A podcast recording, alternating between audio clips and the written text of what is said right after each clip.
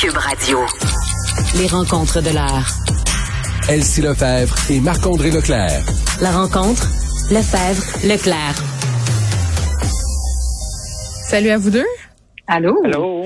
Hey Marc-André, tu voulais réagir, euh, puis elle sait aussi, là, euh, tu souhaiteras possiblement mettre ton grain de sel.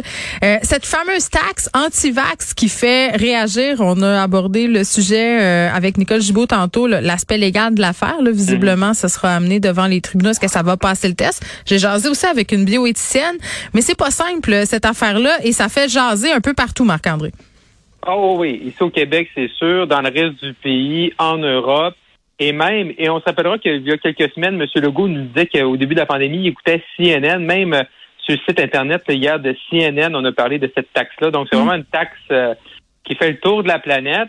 Et là, euh, ce qu'on attendait un peu, c'est de voir aussi la réponse de Justin Trudeau, qui était en point de presse juste avant l'heure du, lunch. Mm-hmm. Et M. Trudeau était vraiment très, très, très, très, très prudent en disant bon, on va attendre plus de détails, on encourage les provinces qui font des mesures euh, pour encourager la vaccination. Il a rappelé, lui, qu'est-ce qu'il a fait avec les, fonctionnaires, avec les transports. Mais on voit que M. Trudeau il est très prudent par mm. rapport à ça. Il attend plus de détails.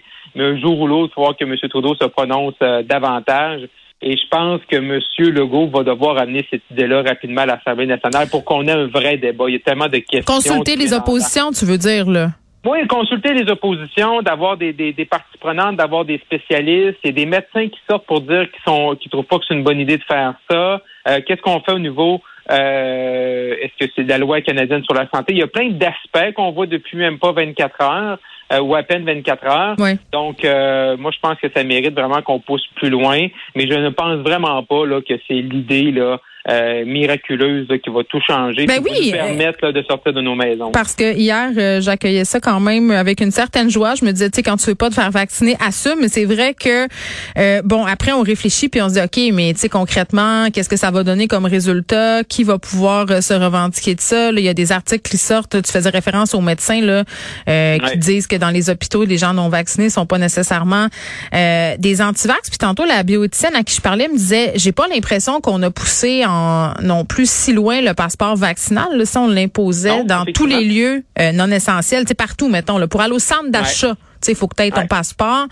Euh, ben là, peut-être que, tu sais, on n'a pas tout essayé, là. C'est ça qu'on essaie de nous dire. Obligatoire, la vaccination obligatoire, c'est comme si on va te taxer pour quelque chose qui n'est pas encore obligatoire. la vaccination obligatoire, elle n'existe pas proprement mm. dit. Puis aussi, ben, tu sais, la fiscalité, c'est une chose. Puis aussi, il y a beaucoup de gens qui n'en payent pas d'impôts. On peut pas faire saigner une roche. C'est quelqu'un qui paye pas d'impôts. Tu veux beau mettre une taxe de 1000 pièces, ben il n'en payera pas cette taxe de 1000 pièces parce qu'il n'en paye pas d'impôts. C'est une mesure que je pense, je suis pas certain que la réflexion était faite vraiment, vraiment euh, très, Mais attends, c'est ça, Elsie. Est-ce que tu as l'impression que le PM hier voulait prendre la température de l'eau? Parce qu'il le dit, puis c'est important de le souligner, on est en train de regarder ça. Ça veut pas dire qu'il va le faire. Ben ça c'est sûr. En même temps, quand tu annonces quelque chose comme ça dans un point de presse, oui, ça peut être un ballon. En même temps, s'il va pas de l'avant, il va avoir l'air de, de reculer. Mais là, attends, on se parle-tu de la vaccination obligatoire du personnel de la santé? Tu sais, Je veux dire, ben, excuse là, mais oui, mais c'est ça. Là, on est allé beaucoup plus loin là avec plusieurs points de presse, puis avec euh, des dates qui avaient changé, etc. Mm. Donc, euh, on n'est pas là. Donc, c'est possible qu'on recule, mais reste que euh, moi, j'ai hâte de voir parce que, tu sais, sur le passeport vaccinal, on, s'attend à des nouvelles mesures. Demain, on va annoncer, bon, les, le retour ou non en classe, mais euh, M. Dubé avait parlé là, de possiblement ajouter des lieux, euh, les centres de coiffure, les trucs d'esthétique, est-ce qu'on va ajouter des centres d'achat? Et à ce moment-là, euh, ben, ce qu'on a annoncé hier, ben, peut-être que ça va s'ajouter. Ce qui est intéressant, c'est que dans le débat maintenant, il y a des gens qui disent, bon, est-ce qu'on est mieux de faire ça ou faire la vaccination obligatoire? Donc, on a comme gagné des points vers la vaccination obligatoire. Donc, c'est certain que c'est un gros débat. Stratégiquement, j'ai trouvé que, bon, c'est sûr qu'il y avait la grosse nouvelle de Ratio Arruda hier, mm. mais en même temps, il y avait cette nouvelle-là. Si on avait aussi ajouté les écoles, ajouté d'autres choses, donc là, il y a juste une grosse nouvelle sur laquelle tout le monde s'acharne, mm. et là, c'est sûr que ça divise les troupes. Mais sur le fond des choses, moi, quand je regarde Justin Trudeau, il a quand même montré une grande ouverture. Euh, il, a, il, a, pas du tout rejeté cette chose-là.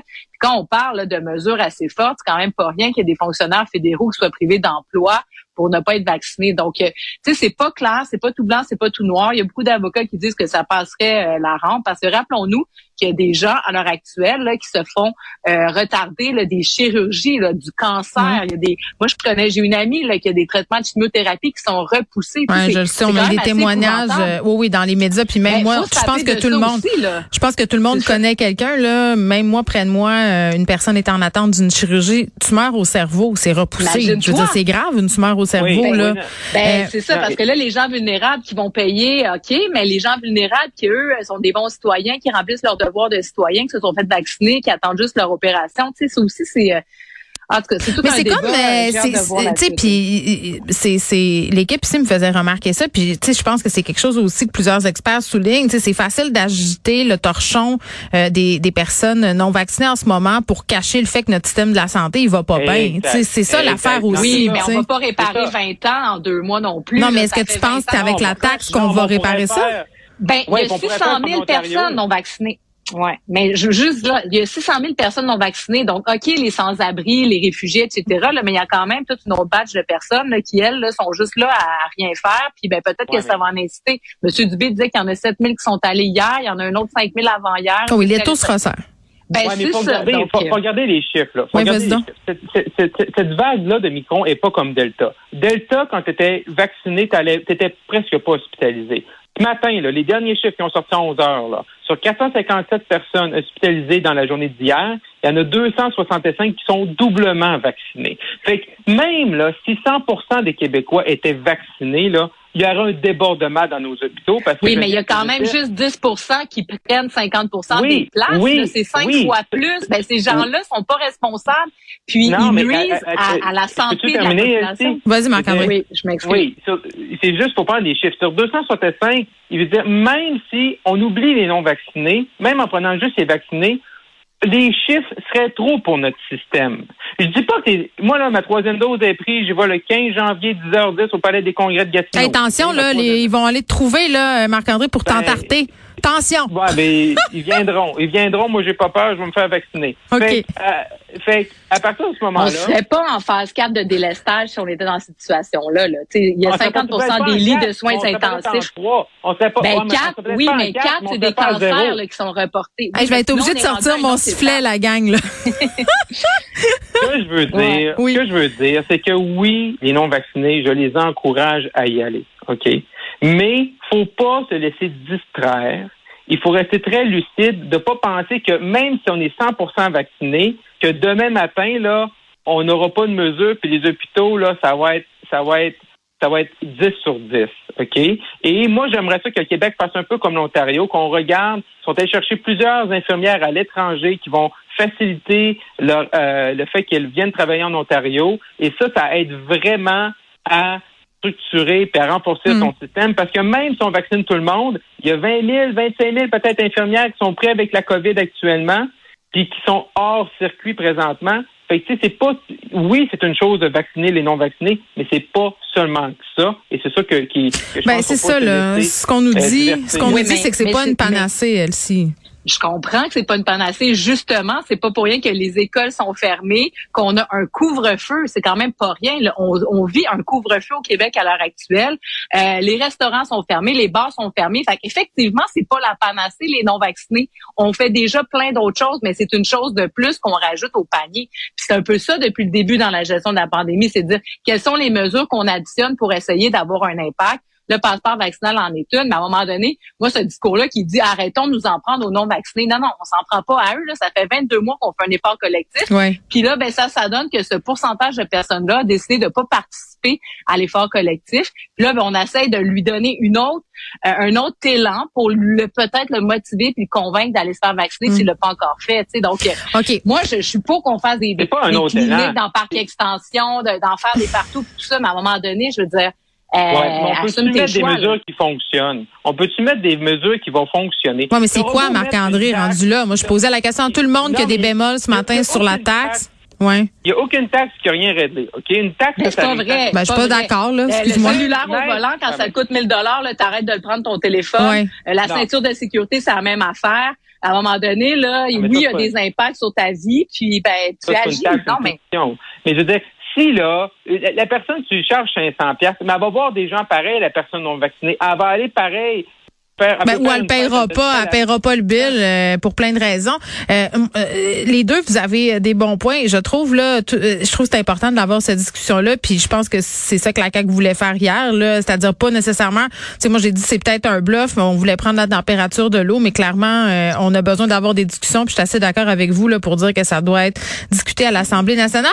Est-ce que vous pensez que ça va, on va aller de l'avant avec ça? Mettons, on, on se fait prédicateur. Vos, vos, vos prescriptions. Marc-André, tu penses-tu que ça va y aller?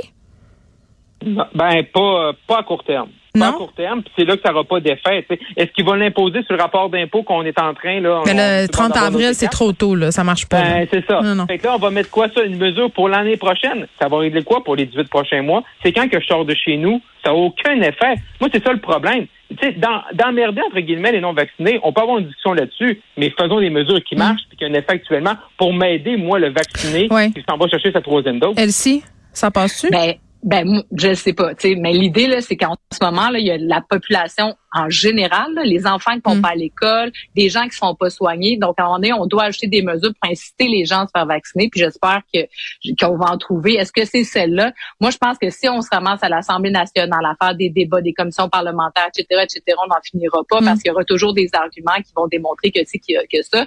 Tu sais, je regarde le fédéral, là, ils ont imposé la vaccination obligatoire au de la, à leurs travailleurs. Ça a passé comme du beurre dans le poil. Mais c'est ça, là, Elsie. Toi, toi, tu voulais parler de ça. Là. Oui, parce que là, on est un peu ébloui par tout ce qui se passe. Euh, puis le, le fédéral, j'ai l'impression, s'en tire à bon compte. Ben, ben c'est ça qui est complètement fou. Le, justement, la vaccination des travailleurs euh, fédéraux, ça s'est fait. On n'a pas entendu parler. Il y a personne qui a crié là, mes droits et libertés.